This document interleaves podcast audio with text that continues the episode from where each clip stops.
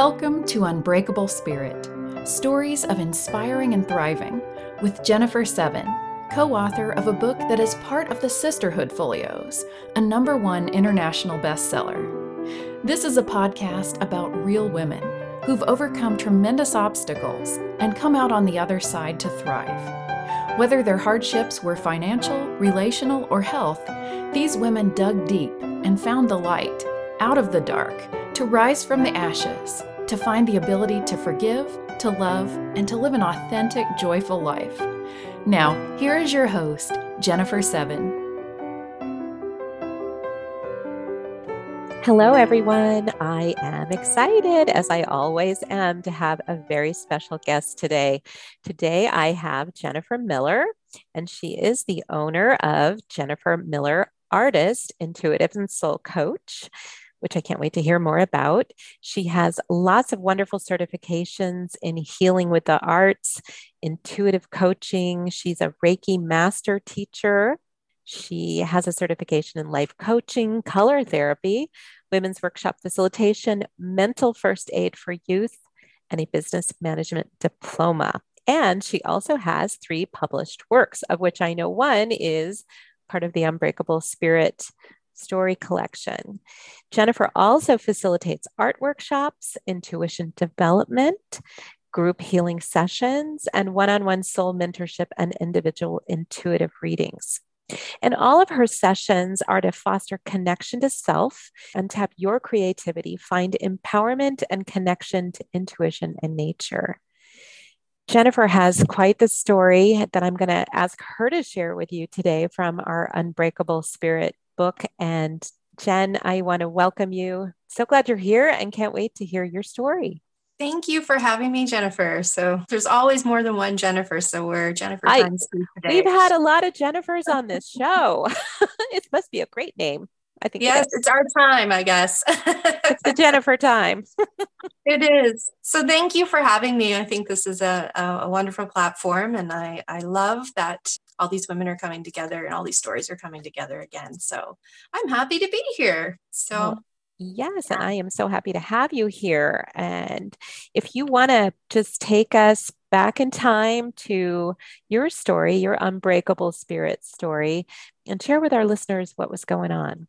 Yeah. So when I wrote that chapter for Unbreakable Spirit, I felt really strongly that it was a story I wanted to tell. And it has a lot of threads through mental health um, awareness, uh, breaking the stigma about not talking about what people go through when they're in a depression or in a toxic place in their life.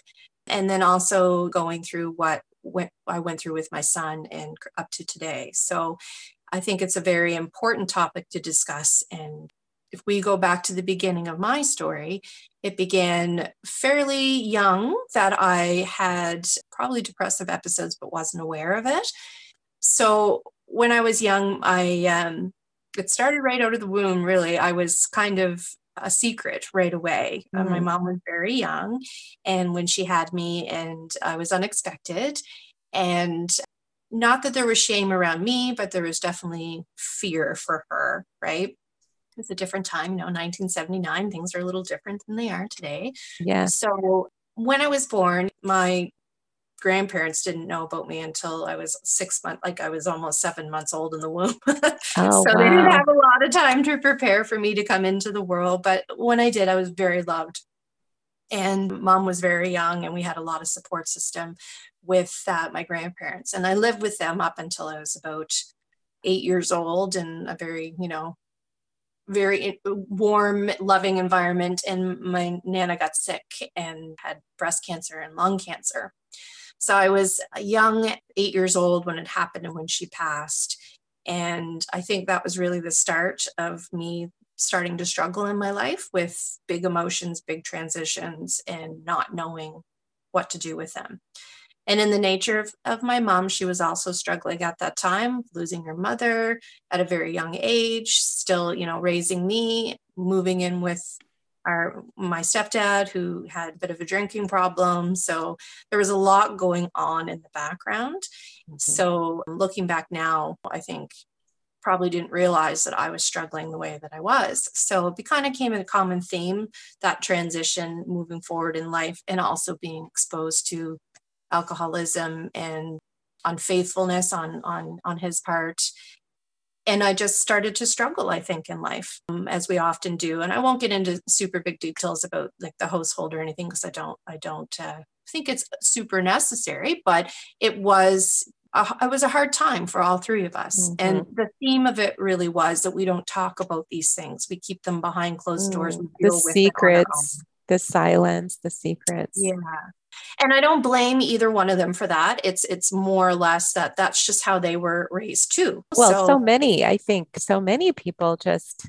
go quiet inside and yeah. feeling shame or guilt or any of those emotions you tend to yeah and i mean inside.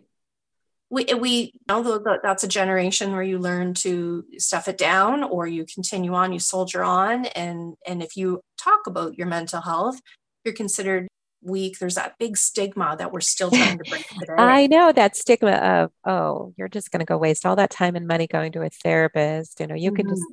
do it on your own. You don't need all that.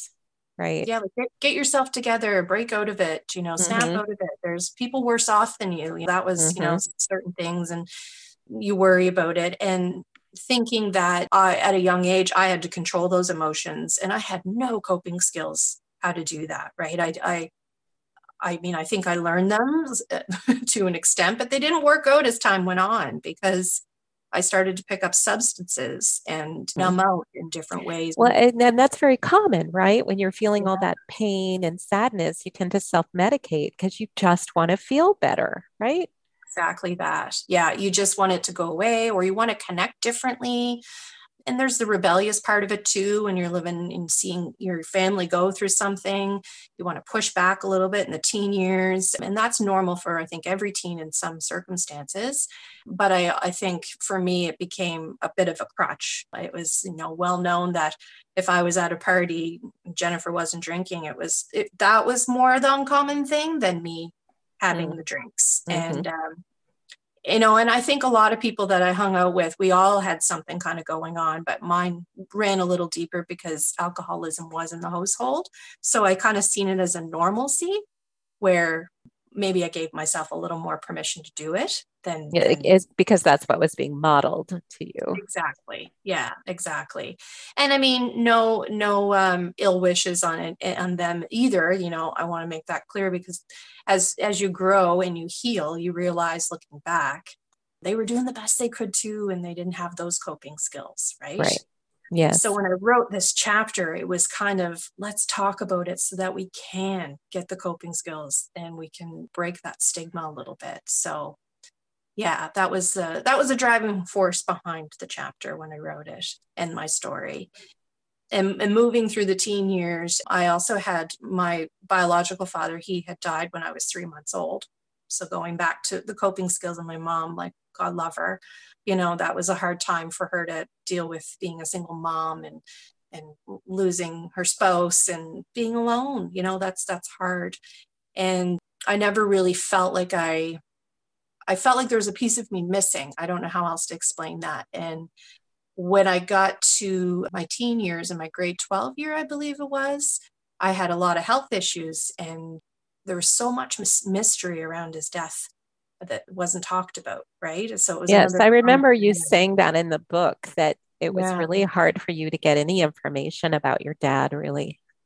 Yeah. And I mean, I think now, like that, again, once I had this story published, there has been more conversation around it, but it, it, it was just sort of maybe putting out the ask and, and bringing more awareness to that feeling, right? And I think some of it came from they didn't want me to be harmed or, or worry or t- to live in that that's how they wanted to remember him. But there was a common theme of some mental illness, I think, too, with him at that so time. they, they were trying to protect you. Yeah, exactly.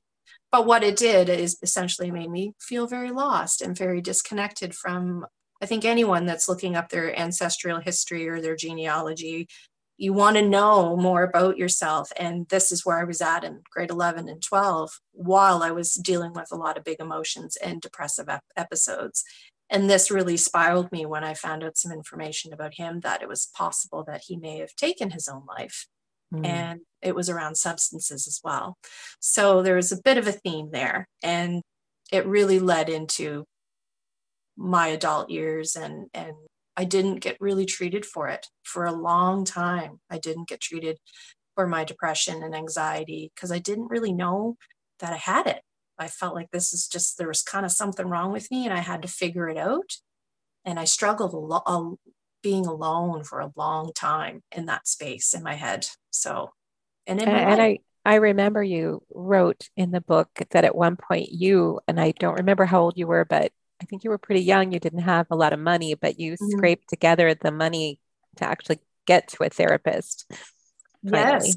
Yes, because you know, I was uh, in university, and you know, university when you're coming out of high school, it's not not the same as high school. And I had a lovely high school experience, but going into university and making all of these big life choices that you do, and this expectation to show up and know what you're talking about, and know what you're supposed to do, I found it really, on top of everything that I had already been carrying, really overwhelming and really debilitating.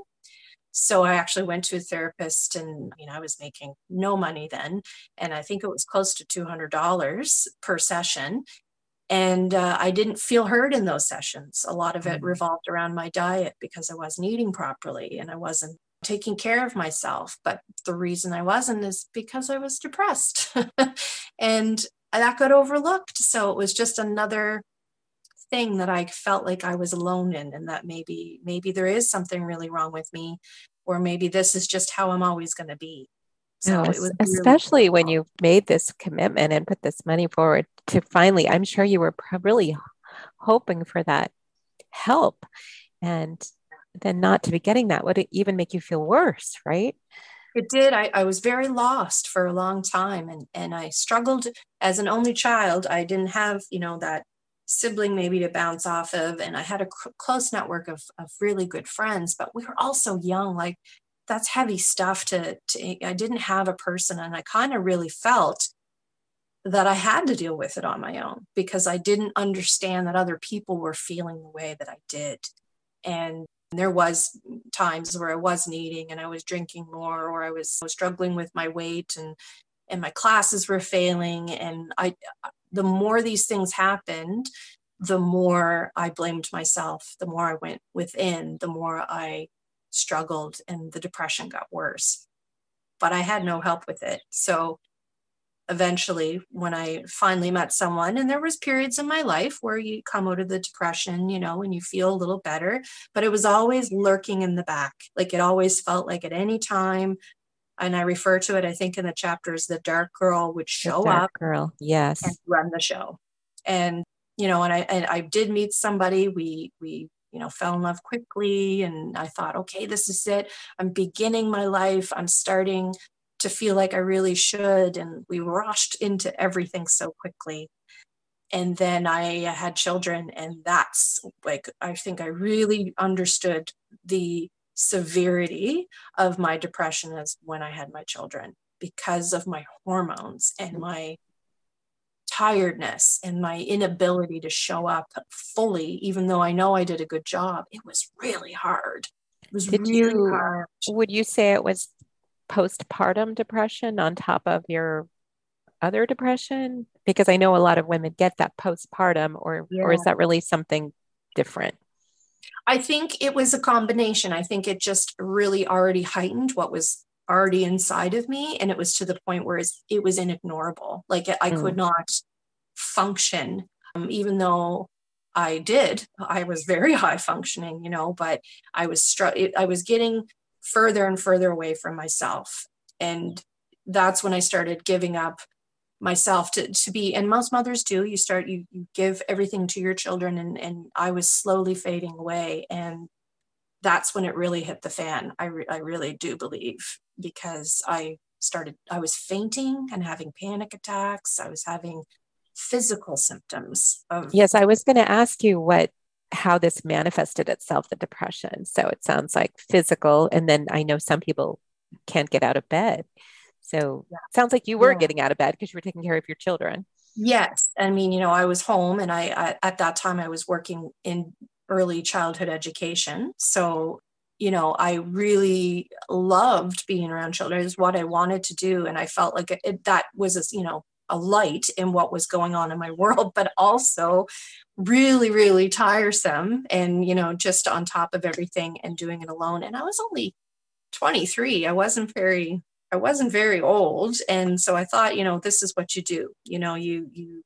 you find a career, you find a person to love, you build the family, you have the white picket fence, you get married. I was following all of the the dominoes and lining them up. But what I wasn't doing was dealing with myself and staying true to myself, knowing who I was, because I didn't, and uh, I was sort of setting myself up to fail in, in a sense, even though good things were happening, because I wasn't dealing with what I had to deal with emotionally at all. So it was very difficult. I mean, I think I hid it really well because I had learned from a very early age to hide it, mm-hmm. to not talk about it until it started manifesting in ways that people couldn't ignore. But then it became all about the physical. Like, is there something wrong with you physically? Why are you fainting? Is it your blood pressure? It was never a mental health conversation until I made it one because I then I kind of broke my silence and said, I think I'm depressed. And because I had training in it, because I had training with child and youth with the, that that went through that. I had mental, or I think it was um, suicide intervention then. It's called something different now. So I knew as I was learning these things that this was applying to me, but I didn't know what to do about it. And that's so interesting that you decided to get training in those areas, probably to learn more about yourself. Yeah. And I think I feel very pulled even today because I do a lot of healing things today and and am with my son doing the exact same thing which I'll get into soon but I think that it's really propelled me to want to heal because I, I keep thinking back to that little eight year old girl that lost a grandmother that was like a mother to her. And I just had to stuff those feelings, that grief and that loss and that unknowing where to step and then being in a home that wasn't familiar in comparison to where I grew up for eight years. I think there was a lot going on. And yeah, so I keep going back to her and thinking there's there is another little girl out there somewhere that's grown up and is still struggling and feels ashamed about that.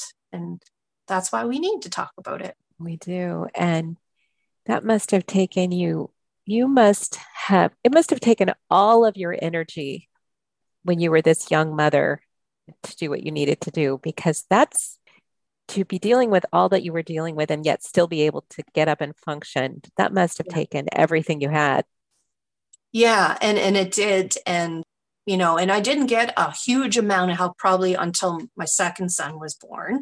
So they're almost three years apart. So it started with with my oldest Gregory when he was born, and then you know I kind of got a little bit better, and because it always does, like you know, it used to come in little bits of waves, cycles a little bit. Yeah, and I would cycle in depression, and seasonal would always be worse, of course. And then it was I I always thought, even up until, and I now, up until about a year ago, I thought all of my depressive episodes were situational. So I had a baby, I had a breakup, my Nana died, there was a fight in the home, you know, or I witnessed an event under alcoholism, or I was drinking too much. So it must be the alcohol that's making me depressed because it's a depressant. I didn't do well in school. I had a falling out with a friend. You know, all of these things, I just attributed my low mood to these situations. And it took me up until a few years ago to realize that it's not situational, it's something that's actually, it just is in my life. It's a constant in my life and it needs to be treated as such. And a lot of people, I think, that go through health that for years and years and years. And now I think I've accepted it and know that it isn't situational it's a, it's a constant and I, I can deal with it and i have learned to embrace it and accept it so that i can use it as a superpower and as a monitor in my body when things aren't well and as a way to see it in other people and, and refer them to get help if they need it and to that extent so so, so i think what you're saying is you learned to recognize it that it's yes. it's not something just get over it. You had the baby now, get up and get on with life until the next exactly. situation occurs. It's always lurking. Yes, yes. And, you know, I, I really hated that dark part of myself. Like I, I hated, I hated that version of me. I hated her. And so you have this polar opposite in your body that you're completely always pushing back against. And um, that's exhausting. Exhausting. exhausting to do. And panic attacks are, I've never, well, I will take that back. I think I've had one in a dentist chair where I would, I would say I thought I was going to pass out and I'd never experienced anything like that before. My I have a son who was having horrible panic attacks and literally to the point where he thought he was dying. He mm. absolutely thought he was having a heart attack and that he uh-huh. was going uh-huh. to die. And I just like, wow, that that is very powerful. It a very is. powerful emotion. And and I think once you have them, then you have the fear of having one. You do you do because it's, it's a loss of control and the thing about the stigma around depression is controlling it and keeping it close and keeping it contained and not letting anyone see your cracks because you, feel weak and you feel less than because you have this part of you that isn't really you right? And and i think you get to a point where you start to identify as i called her the dark girl. I had i identified with her and thought that she was me and i was her. And some of that is true. However it's the depression talking. You know what I mean? You have to be awareness that depression does have its own voice and it doesn't necessarily mean that's who you are it's it's almost tricking you mm-hmm. i always say depression has tricks because it makes you think things about yourself that aren't aren't true in any way sense or form making so you think you're bad or you're not worthy or you're not good when really it's it's a disease it's really it a is. disease Yes, and and you need to treat it as such. So, you know, going back to when I was, you know, had my second child and the panic attacks were really amping up and really you know, I was at the hospital for fainting and and having people show up in an amb- having to go in an ambulance and because of what I had learned to do, Jen, is to is to just suppress my panic attacks so that I would be having the symptoms on the outside and I got very good at not showing what was actually happening within. And what I would do is go into the bathroom. I would hold it and hold it and hold it and go into the bathroom and let it go and like have a little breakdown and then pull it all back together and go back and and do what I needed to do. And at this time I was taking children in my home to, to so I could stay home and be with my children until school age. And I was feeling this weight of I can't care for these children if this is if this is how I'm going to be. I can't keep running to the bathroom every 5 minutes to ha- to regulate my breathing. So that was really the breaking point of I need to go on some medication. I need to talk to somebody. I need to figure this out because it's not work. What I'm doing is not working. And of course it wasn't because I didn't mm. have the tools. Well, and stepping all that down, no wonder you were fainting. Yes how hard on your body. Yeah. Yeah, like I was holding it in to the point where, and you know, and it showed up, and I'm, and I'm, I, I feel like I should share this because I think it's important. It showed up in, you know, nail biting and hair twisting. It showed up in leg shaking, bouts of weeping. It showed up in such ways that you could push it off as something else. But really, it was the inner workings of panic, anxiety, and depression and they go so hand in hand that mm-hmm. it's very hard to unravel which one feeds the other it uh, definitely definitely when i even talking about it now it feels like it's just sad to think that i put myself in a position where i had to suffer so hard because i probably missed out a lot in my life of the joy and the sweet moments because i was trying so hard to regulate myself on my own and no one should have to do that no that's, one should have. That's a lot, a lot to go through. Yeah. And then there was, you know, going deeper in that, there was, I used to cut as well. So, you know, I was very ashamed about that and as an adult.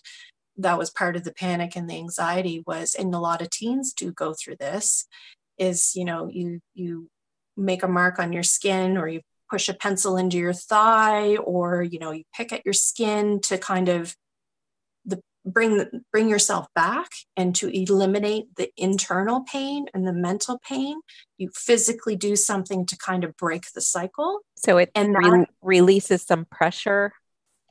Yeah and it, like it gives you like a it almost makes you the adrenaline around it i think makes you feel alive and kind of mm-hmm. creates a reset but it's not a healthy reset. I would recommend to go re- run and get that adrenaline pumping that way to kind of create that serotonin in your brain that you need, that adrenaline hit to kind of make yourself feel better.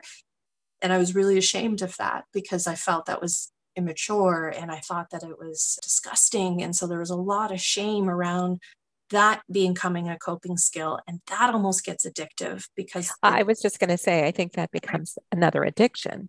Yeah.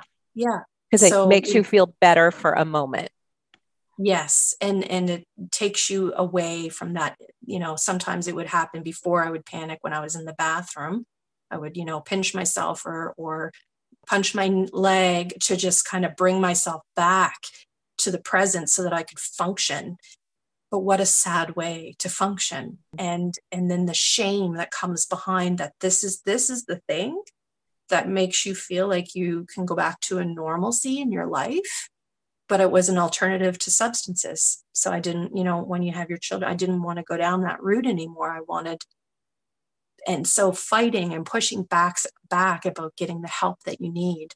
It's such a struggle you don't need to be in. And and I just wish I had someone take me by the hand or share something with me at that time that when you know you're not alone and you you have support systems here and you can get the help that you need and we can talk about it it's okay to be ashamed. It's okay to it's okay to feel this way. You're not the only one that feels this way and we can get you the help we need and i didn't have that. I didn't for a very long time.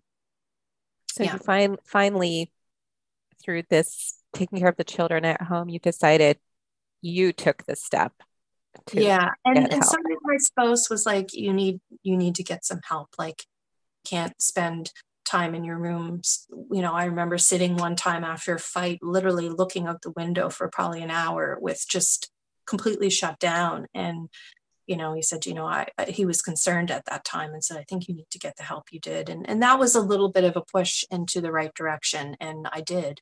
And it was a long journey, Jen. It was a very long one. And I pushed against the help for a long time because I was so used to doing it on my own that I wasn't sure if the help was helping and when you get better, you think you don't need the help anymore. Mm-hmm. And it's that mm-hmm. part. And oh, it's situational. I've moved past that now. And my life is better and I don't need it. So it was always a push and pull. But so then when te- can you tell us what kind of help that you you yes. got at that time? Yes. Um, so I really dove deep and and to some spirituality things. I started to find hobbies of mine that would work. I started working with other women. I started seeing a therapist for a while. I went on medication, several different kinds. I got my hormones checked and, and recently found out that I have PMDD, which is a like 3% of women have, which has to do with like a very heightened PMS, but it extremely affects your mood. Oh and I had good, good no to idea. know. Good yes, and uh, so that really also gave me permission to forgive myself, and that mm. was a mm. recent event. yeah, happened. yeah. So uh, knowing that now and seeing that struggle and knowing it was actually probably related to hormonal stuff as well. So I, I know that's got to be such a relief. It's like, oh, I can I can pinpoint something that yes, and I can forgive myself. Mm-hmm. Because I had to forgive myself. I had to forgive myself through this 10 year plus period of time uh, that I was getting help. And I did yoga. I did everything. I just started to self love in every way I could. And then I ended up picking up painting. And that became a healing modality that I teach to others today because it allowed me to self express. It allowed me to process emotion it allowed me to just be creative and activate a different part of my brain. and uh, it, it just gave me permission to be a little more open with my life in a way that most people find through journaling or yoga or exercise. Painting was a, a modality for me that really helped and it healed. And I started on that self discovery journey for myself and took a lot of classes of like intuition stuff and art things and group circles, group healing, just anything I could get my hands on to understand myself better and to help others. But the medication was a very, very big part of that. Uh, I was um, going to ask you because, in order for you to be able to do all of those things, to go to the groups and take the classes, I was wondering if the first step was some medication just to get you a little balanced so that you could yes. go out and do all those things. Yes, exactly that. And the medication just leveled me out and got rid of that anxiety piece so mm-hmm. that I could see properly and so that mm-hmm. I could function and so that I could absorb healing information. Because when you're in depression and anxiety, you tend to want to deflect it, even though you know you need the help. Sometimes you resist it. So the medication allowed that to kind of come through in a more natural way. And the panic attack stopped when the medication started. The panic really decreased. Yeah. But it took me a long time to accept that up until my grandfather's passing is when I probably really accepted that medication was something I needed. I know a lot of people go through that. They don't, first of all, they don't want to be on it because they're like, I don't want to take something that makes me feel different. But then when you take it and you feel better, then you're like, okay, I feel better. Now I don't need it. Right. Exactly. Kind of the yeah. cycle. And then it is a cycle. And yeah, it's a horrible one. And it's one that I dealt with and still deal with. I think, you know, like now I'm more, when I take that pill every night, I have more gratitude t- towards it rather than a resistance, which mm. I had that resistance for a long time. It was oh. love hate. I love what you're saying though, that you have that, you found the gratitude in taking it instead of the bitterness or the feeling like a failure and you have to take a pill. Yeah. And that's the important piece to know is that you can get there. You can get to a point where you you are accepting of your depression in a in a different way and you can nurture it as opposed to push against it and put it somewhere mm-hmm. else because it doesn't go mm-hmm. away. It's it's there. It's part of you. And yes, it like an illness, like I had people say it's like when you have diabetes you you have it it's not your fault you didn't do anything to get it but if you don't take medication or you don't eat right if you don't take the proper steps it can really mess you up. So yeah. depression is similar. It it is not something you did to yourself. It's something you got and taking care of yourself properly is treating it. It is. Yeah. And going through with a therapist or a coach or someone that can hold space for you to, to be authentically raw and unapologetically process all those emotions and shame and vulnerability that go around with it is so important. And you may have to go through more than one therapist before you find one that suits you and mm-hmm. hears you the way you want to be heard. And there is a lot of different modalities that you can that you can do but you have to find one that actually works for you because it isn't a cookie cutter one one pill fits all and one heal, healing therapy session fits all so one pill fits all. There's exactly. so many different choices of medications, and what works for one person doesn't work for another person. So it's trial and error a lot it of times. Is. Yeah, yeah. And recognizing the signs and being aware and being grounded in who you are and knowing who you are so that you can recognize when you're struggling. But we all don't want to look at that. We want we want to just not struggle and just enjoy life as it is. And the beauty about getting the help that you need, you do get to that place, right? But it, it does take time. And a lot of it comes from deep rooted traumas or, you know, exposure to grief and, and, or you could be just sort of born with that disposition in your brain. There's no real way to know. So you have to treat it situational too. And so important to talk about it so that yes. people know how broad it can be and how mm-hmm. expansive depression can be and where it affects your life differently. And so, there's still so much stigma regarding so mental much. health.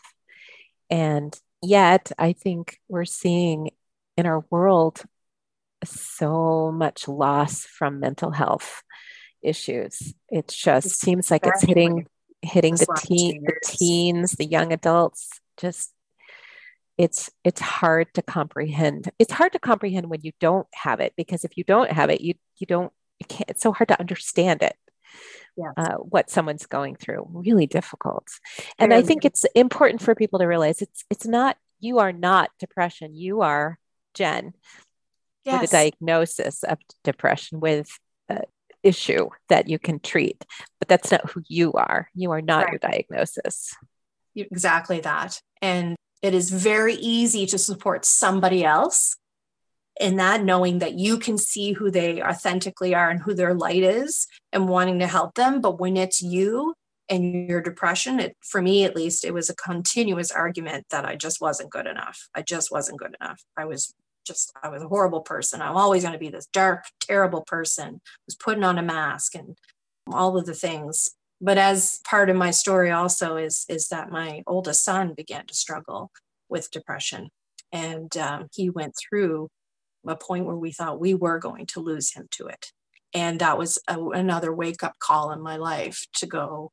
And I felt a lot of shame in my depression around that too, because mm. this is, did I give this to him? Did I set him up to fail? And in even talking about it now, the emotion that comes up is still very strong because when you're in your own depression you want to blame you you want to self-sabotage everything possible and feed it you know it is is very true. You have two dogs and which one do you feed the joy or the the one that's snarly? And often depression wants to give this the the snarly dog all of all of the good things and not the other way around. And when i saw this in my son it was um, a huge wake up call to talk about it. And i really realized the stigma then because, oh, it's teenage angst. Oh, if teenage years are rough and oh, you know, he'll get through this. It's a phase. And, and it was not. And I think in regards to saying how we are losing so many teens now, we have to recognize that depression shows up a lot in those teen years and really runs deep. And, and it isn't always just teenage angst. And that is teenagers are impulsive. And so we have to be very careful how we treat that. I think that's a really important point that teens don't understand that life changes. Life can change, life will change. It life doesn't stay static. It's constantly changing and that 5 years is going to look so different from how it looks right now when you're in high school with all the high school stuff going on and they're so they're concrete thinkers. They're just it's black and white pretty much. So helping them see that this isn't forever. This is temporary. the skills, the skills. Mm-hmm. If I had had those skills when I was young and I was going through that hard time instead of reaching for a bottle of alcohol or rebellious or just being in pain or wanting to hurt myself, I like things would look so different. And I, I know I had to go through that because it's part of my story and, and I'm sure it has reason now that I'm a mom and able to help my children when they were struggling, I think that I had purpose, but it was a long road. And, and, and when you see your own children going through it and you think, oh my gosh, this has to change. We have to talk about this. And, you know, and I was, it was hard because when I was reaching out to my good friends, it made everybody very uncomfortable mm-hmm. and they mm-hmm. didn't know how to talk about it. And they wanted it to, to just chalk it up to, well, you know, there's been divorce in in his world there's been situations and again it went back to that situational exposure that that depression is situational which it can be i know that. But for him it was starting to become more uh, all the time not it wasn't situational and i jumped on it and got him the help that he needed and i'm happy to share today he is exploring mental health for himself and wants to become a psychologist to help others through the process that he went through because and who the emotions are there because I'm so proud of that decision because it taught him that he understands there's a need for it and there is a demographic of we're still struggling there and it needs to change. We, we need to make change. Do need to make change. And I, I think mental health is is too expensive for one thing 100%. I know. So, uh, just to share a little bit, I have a son who has struggled his entire life with his mood, and it has been quite the journey for he and I. And I really have been his number one advocate, as right. you have been with your son. Yeah. But oh my goodness, it is it is a journey. It is painful. Yeah. I'm so happy to say he's doing really well as well right now, but a lot of work. Uh, it's, yeah. But I will say with him, he has this unbreakable spirit of just is mm. because there were many times I was terrified that we yeah. would lose him. And he just never gave up. He never gave up. And we would we would pursue this or we would pursue that. We would just keep trying whatever we could try to to get him feeling better. Yeah. And it's, a, it is a road and it's and it really can trigger your your own issues with depression if you have any anxiety or depression around it or it can it can create it because you there's shame and you know you feel shame mm-hmm. and mm-hmm. guilt and all of the things and you want to take it from them and it's it's a hard journey in so many aspects and yeah we we struggled a lot because he just he would go to bed and getting him out of bed in the mornings trying to get him to school. And of course he was on medication which doesn't help. That makes you tired and sleepy. Yeah. And the chaos in our household trying to get him up and moving and and oh you're going to miss school and you can't miss school. And it's just it's it's a lot of frustration. Yeah. And it bleeds into every area because it bleeds into every area. Yeah. Yeah. And it also can take a big spot in the household because yep. i have two two siblings and the attention was always on the one. Right. And i and i understand that. I do like um having the two boy you have to and then you got to balance right? You got to make sure that the other one's not falling into some issues as well because they're exposed to what's going on. Mm-hmm. it's it's a very layered thing. And this is why i think it's so important to continue the conversation around mental health because there needs to be more support than just you know a simple therapy session or a medication because it affects the family on a whole and there is great group therapy out there. And my son did go through family and group therapy, which was really hard for me to do. I'm going to not lie here. Like I really struggled during that time and it actually inspired me a little.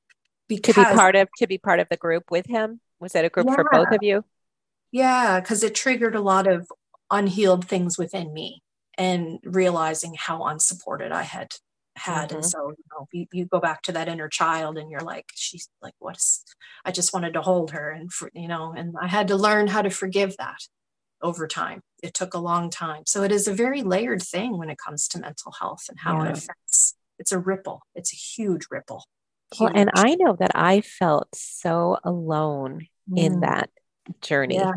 and i know my son did too it he he struggled with relationships and friendships and people didn't understand and it was very isolating for him. Yes, uh, isolating for me as well it. yeah and yeah finding a group i we finally found a program in our local county that was for teens at risk teens and their parents and we were we were part of that. And i i found that very comforting because i it was like for the first time I wasn't alone. There were other people, yeah.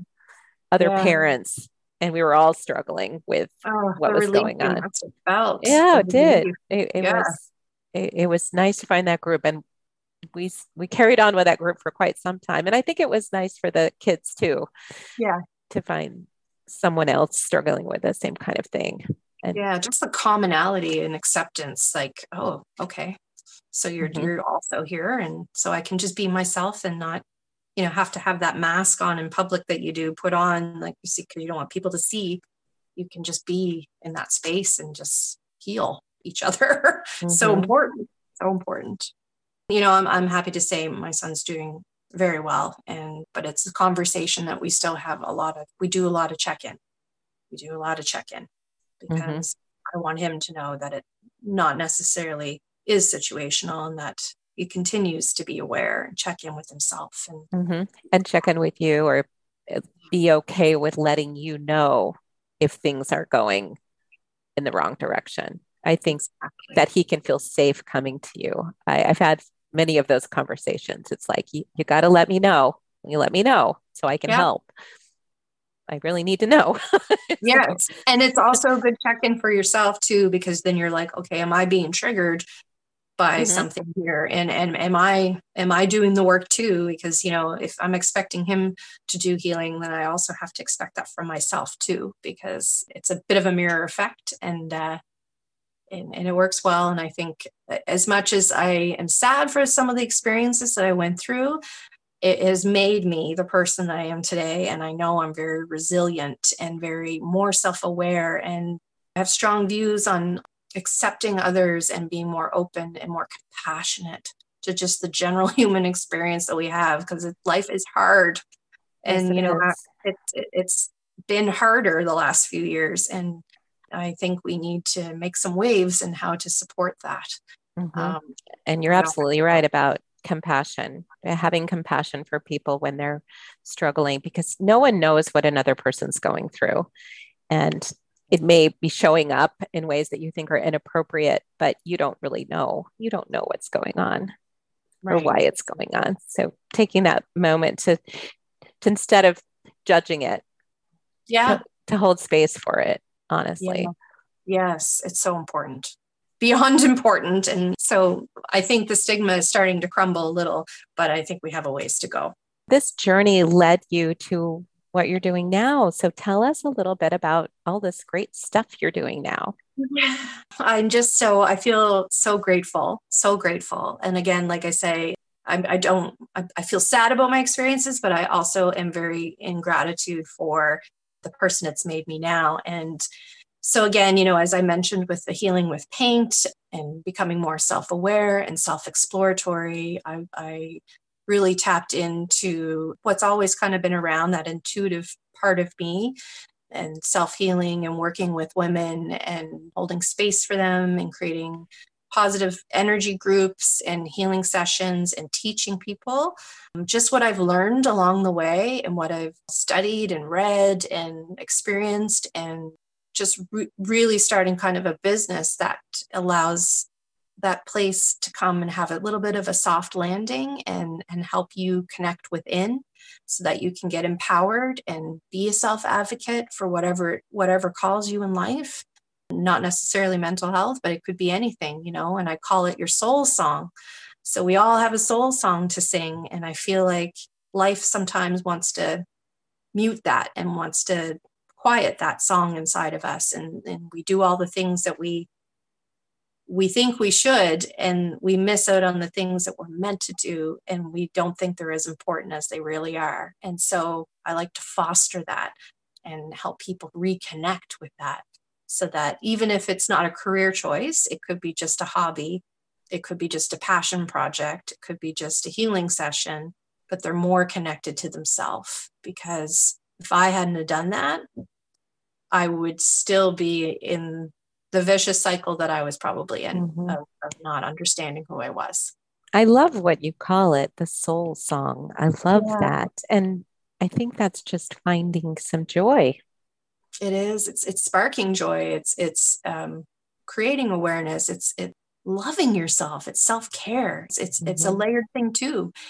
And there's so many different modalities that you can find a way to do that. Some people it might be art. Some people it might be dance. Other people it might be an intuitive session. It could be coaching that they need. Just someone to help them gain perspective and come back to themselves. It's like coming home Mm-hmm. It, we all have that inside of us. And women in particular, this is nothing against men at all, but women in particular give so much of themselves and they feel lost and empty. And my journey is to help them find sense of peace and for themselves and just foster it not continually work with them. My goal is for them to go and find their soul song and live their life and not need anybody, but I want to show up in a place where I wish other people could have shown up for me and give a little bit of mentorship into how important you really are in this. Just want to really foster that place inside that you can find yourself and trust yourself and learn to love yourself in a way that we all deserve to love ourselves deeply. And yes, because yeah. the world world can really beat us up it really can and our lives can beat us up and we lose we lose our innocence we lose our our ability to play our joy we our lose joy. our joy yeah and, to, and i think that some of the things you're talking about is like if you start painting you might find that mm. joy again or you don't have to be this amazing artist just pick up the paintbrush and Jenn can teach you how to do that and to start to start it tapping into your creativity that it's there. It is there. Yeah. Everybody has it somewhere deep yes. inside. And I mean, it activates it like scientifically, it activates a different part of your brain that mm-hmm. just allows more of that to come through. And teach a mini series course, which is all about being fearless in your creativity. So it's about letting go and not having an outcome. And a lot of people are very creative, but they think it needs to look a certain way. Mm-hmm. And mm-hmm. so I, I introduced three or four different modalities where you can really have a date night with yourself and your creativity and just go abandon, unbridled abandon and, and just really release some stuff that's and have a good time like put on some music and have a beverage of your choice and just really sink into that part of yourself that we forgot because it's there. And it really does heal. Like it, it brings joy. And and i think we need more of that because we are we are in a society where we're meant to work and work and work and joy comes on the weekends or we numb out and think joy is something that it's not so anything to reconnect with yourself whether it be through intuition trusting yourself energy healing art that's that is my soul song and so i have followed art. it mm-hmm. and yeah. music for some people it's music yes. uh, for some people it's nature just yes. being out in nature nature is so healing i always want to remind my listeners about if you can go put your bare feet on the grass for 10 minutes mother earth is going to send you some good healing. Yes.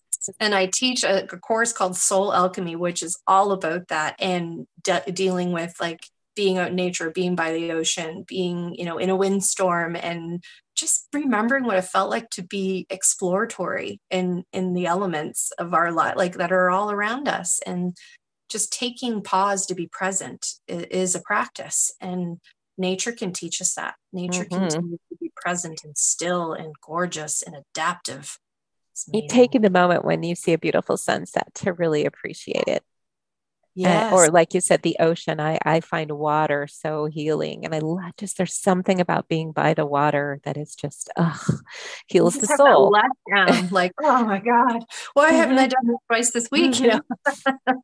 yes. And, and, and I think what you're saying is is that childlike awe, that childlike innocence, that child knows how to play, just plays. But we we yeah. think about it and or i could see myself doing artwork and be like well wait a minute it's not perfect. I need to be exactly right. That would be me. Yeah uh, yeah and i and it's funny because the, there's a couple ladies in the course that i'm teaching now and, and we did circles and i'm just circling and they're going oh my goodness you know my circles aren't perfect. And i thought who is looking so there's the conversation to start. Who are you making circles for? Let's explore. Uh, ah just for yourself you know, right? yeah like who are your people pleasing here? So there's always a different layer of why we do the things that we do and it's about just sort of letting go and and really just being free to, like having the freedom to just explore and create and have joy. Because mm-hmm. if we mm-hmm. start being really logical at everything we're doing, it does take joy out of it. But we're conditioned to do that. That's how we adult. that's yes. how we get things done. But we need to remember that there's this other part of us that's free and fancy and and and full of joy and life and love that we need to bring that to the surface a little more often. Just makes life a little bit better. Mm-hmm. A little bit easier. Yes. And so I'm just thinking about when you made that commitment to start to get healthier and you went on the medication and then you went and, explored and did all these certifications and classes and now you you found your way to help others. Yeah. And along the way helping yourself and healing. Mm-hmm. and i just it's an amazing unbreakable spirit that you have this tenacity that yeah. you kept going you kept working on it and you you did find your way. I did. I found my way and and I now have so much more compassion for that dark girl that I used to call mm-hmm. her. Just mm-hmm. I see her as a as a wounded inner child that just never had a voice. And so I've given her a voice. And when she gets a little cranky and comes up and that depression sort of comes in the panic where the life throws your curveball, I kind of have sit and have tea with her and say, okay, like how are we going to work through this? Mm-hmm. How are we going to make you feel better? And I just want to give love to that area of myself rather than resist against it or push it back or not talk about it because it that didn't work and what i'm doing now seems to be working much better so it, and it is it is a journey it is definitely parts of me there were parts of me that were almost broken and there were times that i'm going to be honest i was not going to stay here. I was i was ready to leave this planet and i was just ready to get to throw in the towel and i feel like now i can look at that and have so much more compassion for myself and realize you don't have to get to that point. You can you can do other things that help ease that pain. And i i think it's important just to to note that the dark girl is always there. Yes yeah. it's just how powerful a voice does she have and how are you responding to her? It's never going to completely go away because exactly. it's an aspect. Yeah. Yes and i love how you frame that because it is and it took me even up until like the process of writing that chapter i was still working through how to accept that part of myself and i mm-hmm. think i i've gotten a little closer to that and i think it's going to take me maybe my whole lifetime but i definitely have more patience and more compassion towards it and to myself and forgiveness on you don't have to handle everything stellarly sometimes sometimes you drop some balls and mm-hmm. sometimes mm-hmm. you do it wrong and sometimes you do it fantastically but each of them are true and both of them are me and it's okay it's okay to not be all of the things that you think you should be all the time and i like to think about intentions as well it's what was your intention are you trying to do the best you can of course and we are all usually trying to do the best we can. So to be compassionate with yourself.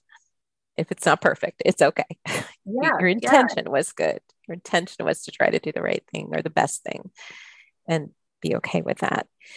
Yeah. Jenn, if someone wants to work with you, how would they do that? What do you have to offer our our listeners? Well, I uh, I would love to offer is just a little introduction to to what I do. So I would love to offer the listeners, you know, either a mini intuitive session, which is just you're into that sort of thing, just pulling some cards and discussing intentions and intuition within.